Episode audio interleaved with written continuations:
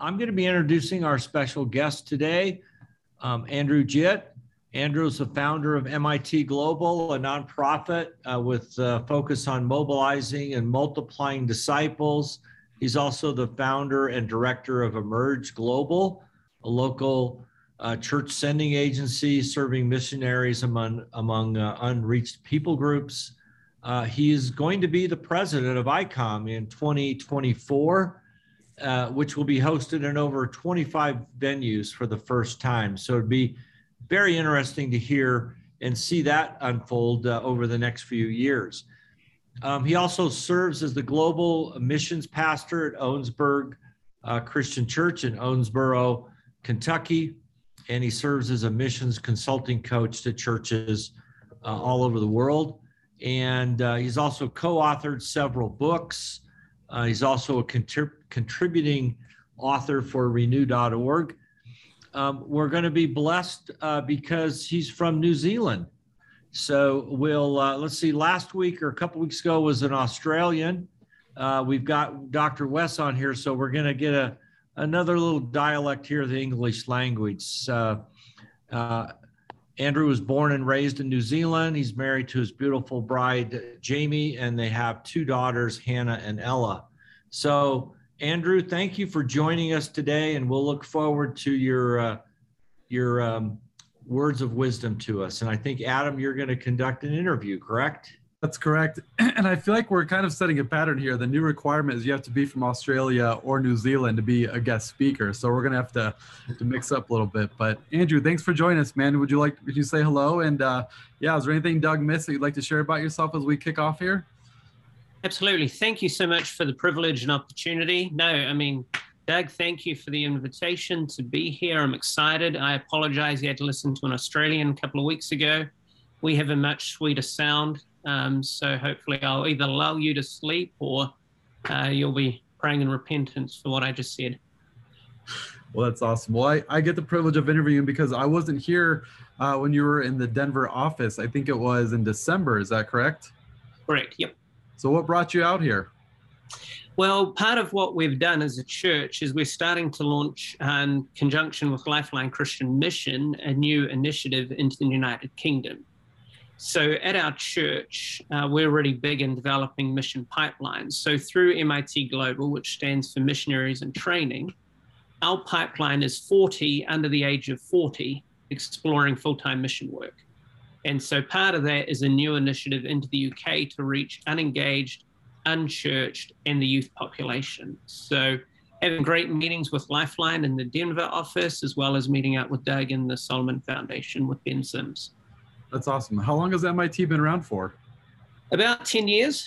And so it really started because as a young person, I was given some unique opportunities to explore missions uh, in New Zealand, we do a thing called the 40 hour famine where we don't eat for 40 hours. We raise money for uh, overseas countries. And so, through that opportunity, three New Zealanders are selected uh, to represent World Vision New Zealand. And so, through that, I got to go to Cambodia, age 18. And so, my passion is mobilizing the next generation to live on mission to realize how they are called to be kingdom workers. That's awesome. I think I remember the 40 hour famine from from youth group. That was like a popular, you know, don't eat for 40 hours and then everyone's got the candy bars in the back that you would just, you know, on the when the alarm went off, you you go after it. So I remember that. But um well, obviously you have a, a huge history, a lot of experience, and um, congrats on um, just the announcement of you becoming the ICOM president here up in 2024. And I'm just curious, kind of how did, how did that all unfold? Was MIT a part of that situation, or what did that look like when, um, as as you got asked to be the president for 2024 of ICOM?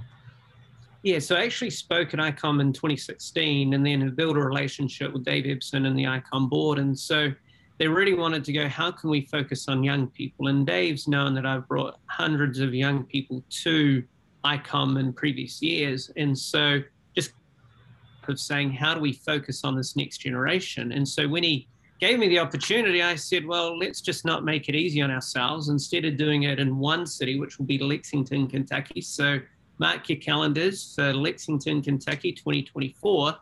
We're actually going to be doing it in 25 countries around the world at the same time. which has never been done before in the history of ICOM. And the whole theme is based on 2 Timothy 2 2, where Paul entrusts the gospel to Timothy to then pass it on to other people.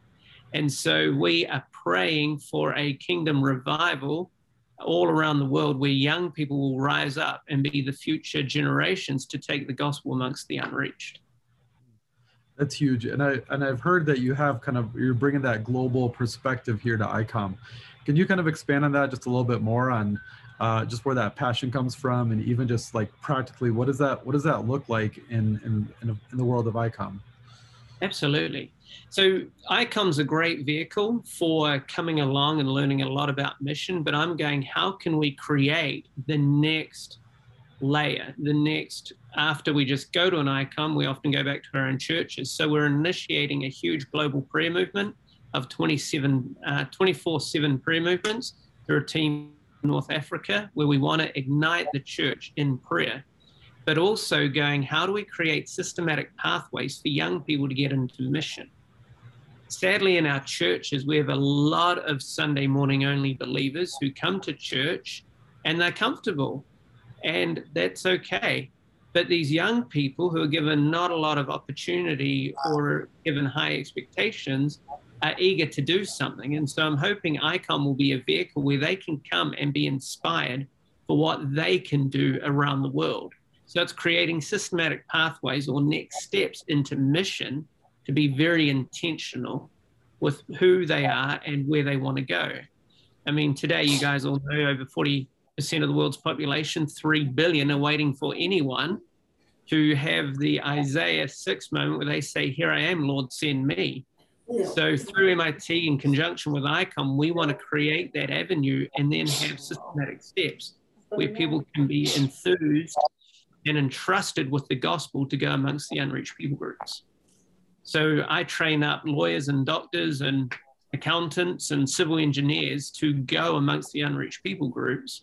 And that's really where we're entrusting ICOM to these 25 global sites really to receive young people, then create systematic pathways. What well, God's going to do in them and is exciting. Gotcha. So I look like we had a couple people sneak on there really quick. Um, I saw in your bio that that you're very passionate about the unreached unreached people group. Is there uh, a certain target or area that you're targeting specifically, or is that just kind of more general? More general. And so, really, what we're targeting through ICOM is we're going to actually have underground ICOMs happening, underground church ICOMs taking place in places like Saudi Arabia and potentially Iraq and Lebanon and Egypt. So people can understand the gospel and understand the gospel is a global gospel, for God's a global God. In fact, missions is his idea since he was the first missionary in the Bible. We forget that sometimes we get caught up in our own little world and our little globe. But helping the church understand that we need to be sending people to the red zone if we get Jesus in the right place and we go, Jesus is worth the risk. If we're willing to step out in faith, he'll take care of everything. And he's worthy of all praise and glory and honor. So that's what we should be preaching from our pulpits. But sadly, what we do is we just focus in on our adults who are happy to come in and check in on Sunday mornings and then check out and then come back Sunday. Whereas we've got this next generation who are wanting to do something on purpose with a purpose. And so we need to capture them, their hearts to going, right, where can we go where the gospel hasn't gone before? You know, into that region of North Africa where there's one missionary to every 100,000 Muslims. You know, why aren't we sending our people to Mexico and to Haiti when there's this parts of the world that have no one going? And so our dream is how do we create awareness that then hopefully will lead to access to the gospel in the least reached parts of the world. Gotcha. And I saw that Bill made a note too about the he just loving the next gen emphasis as I am as well. Um, do you see kind of the the next gen you said as you're focusing on that kind of younger target group? Is this a group that you're kind of planning to you know thinking that needs to be deployed? I know you do a lot with discipleship. How do how does the next gen and your your passion for that fit into this part of it? Absolutely. So I spend most of my time with young people. Uh, I'm getting older, um, which is terrible, but I love just hanging out with young people because they have a passion. They haven't been knocked down so many times that they don't want to get up. They are, have a fire in them to go, how can I do something different? How can I use my life for something that's going to live out beyond myself? And so it's really igniting them, but creating the opportunities. So, what it looks like for me practically, I think three days a week, I have a group of young people that I'm pouring my life into and just doing life with them in discipleship and training and mentoring. So, if I can be a Paul to someone who's a Timothy, then I'll happily grab them along and go, How can I help you get to where you want to? Because everyone ends up somewhere the truth is very few people end up somewhere on purpose. And so as young people are looking for purpose, how do we create those systematic steps? And so that's really where MIT was birthed out of is going, how can I help the next generation understand what discipleship is, become a disciple with and then give them the context where they can live that out. So I've taken young people to places like North Korea, to Somalia, to Djibouti, to the least reached people groups, and giving them a vision of what God can do in them and through them. But it all begins, I look back at how Jesus called the disciples. When he was walking along the Sea of Galilee, he said, Come, follow me, and I'll make you fishers of men. And I look at that calling in three parts that Jesus said, Come, follow, right? Leave your old life behind, come after me, the call was so beautiful that they dropped everything. So they followed him. But then Jesus said, And I will make you. And that's really where the discipleship piece comes in. That before we send them out to fish for people to make disciples, we've got to make sure they're a disciple worth multiplying. And so that means coming alongside them, not just converting them and making them a follower of Jesus, but teaching them, as Jesus said in the Great Commission, teach them to obey all that I've commanded you. So that's really my focus is helping young people decide, yes, Jesus is worth the risk. They're going to follow him. They're going to come after him. And then they're going to go out and share them wherever they can. That's awesome. Well, Andrew, you obviously are a wealth of information. And I just want to clarify when you say young people, what do you, is there an age group or is it just anyone that is younger than you currently are? Like what's, what's fits in that status there? it's it's whatever age. I mean, I started this ministry helping young people, high schoolers particularly. And so right now at our church, we have a pipeline of 40 under the age of 40 from our fourth and fifth grade through middle school, high school, college, adults, and then ultimately I'm working with adults as well. Uh, because again, there's this challenge and there's this passion for doing kingdom work. And so I'm just creating the opportunity for allowing those conversations to take place. So, primarily high school, middle school, college age, but then adults are jumping on this and going, How can I go and live my life on mission with Jesus as well? That's awesome. As I was looking through, just kind of learning more about you before I call, you seem to have a big emphasis on discipleship and then missions. And as I was looking through all that, I'm like, how in the world is this guy also uh, on staff as a church? And so um, I'm curious to know how all that kind of works for you, but also just kind of bringing this home for the pastors that are on this call specifically. Like, what are you doing in your church as the global, was it the global missions uh, pastor? Um, I mean, what does that look like? Is it just you know collecting money and sending money away to missions, or is there something more tangibly that you're actually doing in church that you've seen really work and kind of exploding in what you're doing? Yeah, great question. So I'm the global missions pastor. When I arrived at Owensboro Christian, we had sent, I think, two people to the mission field in the last 50 odd years. And so I came and said, we want to develop a relationship with the least reached people group. So we developed a relationship through team expansion, working with Somalis. So we started praying about Somalia because no, there was no congregated church effort towards Somalia and that when we found out a lot of the uh, those people groups also in Europe as well. So that's why we have a focus in both East Africa, but also in Europe as well. And so we had some missionaries that we were supporting and sustaining. But then as we started to look, what do we want our church to become?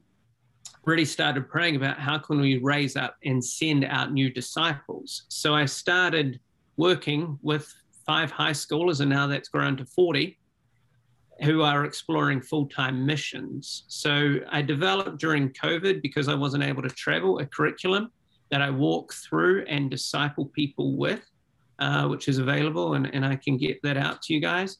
And it's basically a 10 month course that I walk people through to give them a taste of mission, a taste of discipleship, and a taste of understanding their storyline and God's storyline as one storyline for a kingdom purpose. And so that looks like on a weekly basis, me sitting with small groups of people and walking them through, discipling them life on life, helping them figure out their calling, their purpose, obstacles that are coming up. I've walked through people deciding which career path to go, what school to go to, and different relational aspects as well. So it's making holistic disciples who are ready to be deployed as we were developing so much of this in our local church, it made sense for us to develop our own sending agency. So during COVID, because I couldn't travel while I'm writing a 10 month curriculum, I said, why not start a 501c3 sending agency? Okay, so I did. So we are truly an Antioch church where we pray over our people and then we send them out under the church's umbrella, and that's called Emerge Global. So it's completely secular because of where we go into places like Djibouti, Somalia, and various places like that. So that then our disciples come through the pipeline from fourth and fifth grade to middle school to high school to college young adults. And then we send them out as adults under our umbrella of Emerge Global as well. So that's really what we do as a church in Owensboro, Kentucky. That's awesome. So is that is that 10 month course, that 10 month, did you call it a program or a course? Yeah, it's um, basically kickstart course into mission. And so we walk through discipleship, Old New Testament, and then a whole bunch of discipleship and missions. And is that what you? I know you offer um, help and support and cons- consultations for other churches. Is that the course that you'd recommend for other pastors? Yes, that's one of them. And then also, I'm a church coach through Train International. So, for instance, I'm heading, I think, in the next two months to two churches, one in New York and one in Wichita, where I'll help them develop a mission strategy and training. And that's just one tool that we can offer them to help mobilize more young people and older people as well for mission for those over 40. Gotcha. And is it something as simple as, you know, you can be a church of a hundred and this works, a church of a thousand? Like, is there a range here? You need to have a certain foundation to to implement this course, or is it something you can kind of start anywhere you're at? Yeah, I wrote it designed for young people and and couples as well. If they don't have an Andrew or a missions pastor in their life, they can take the course and walk through it and going, what does that look like for me to kickstart this conversation into mission? Because what I would find is in a lot of settings, a lot of the smaller churches don't have multiple staff. There's no mission pastor.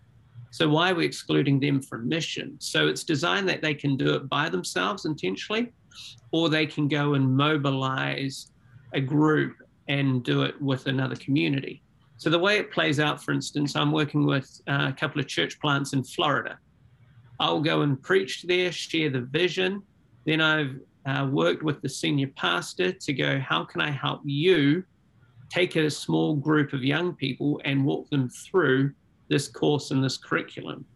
And so through that, then in I think it's summer of next year, they're going to go on their first mission trip as a group as well, which is exciting. And so that's the idea that we just don't want them to learn a bunch of theory and not put it into practice, but going, how can they take what they've learned and put it into action? And that's what young people are looking for, not just for us to, you know, teach them, but to allow them to experience and gain real life experience. Yeah. So what I love is taking young people on mission. For instance, he was a junior in high school. He'd never been on an airplane before, and his first place he ever went to was Somalia. And so that's the kind of opportunity we want to create, going, let's get them exposed to unreached people groups and become disciples worth multiplying in these areas where there is no access to Jesus. Gotcha. Yeah, what are the some of the best ways for churches to get these resources or pastors on this call? Is it is there a website or something we can pass out to people? Yeah, I have just put it in the chat. It's off mitglobal.org. You can buy the curriculum there. We've got 10 books. I'm in the process of finishing up year two. I'm going to be working with renew.org to get some of that out as well. And one of the books we're actually working on as well, um, that will be coming out potentially in the fall, is a student ministry edition for real life theology. So that will be geared around discipleship and mobilizing future generations to be kingdom workers. Gotcha. That's amazing. I'm a big story guy. Can you tell me a recent story that's just been impactful or um, maybe a life that's been changed or um, yeah, something they've kind of been seeing recently that's kind of fresh? Absolutely. So we've got a couple in our church, uh, Dylan and Hannah. They have been passionately praying to go to the mission field, and uh, Hannah felt the call more before Dylan. Um, and so they, about six weeks ago, committed full time to moving down to El Salvador. Found out they were pregnant, trying to journey through that right now and what that looks like. And then they found out 10 days ago that their little son's heart is not developing. So he's got a condition where the right side of his heart will not grow. And so they're walking through this journey and going, what does this mean? Will we get to El Salvador? I'm on the call. They just found out. They call me and go, Andrew, we just don't know what we're doing. We've found this news. It's been confirmed yesterday up at Cincinnati Children's Hospital. But their number one concern was going, how are we going to get to El Salvador through all this? And that's just beautiful to see that these folks, in the midst of just the worst crisis ever, are going, how can we still bring glory and honor to King Jesus through the midst of this? And so they're praying for a miracle.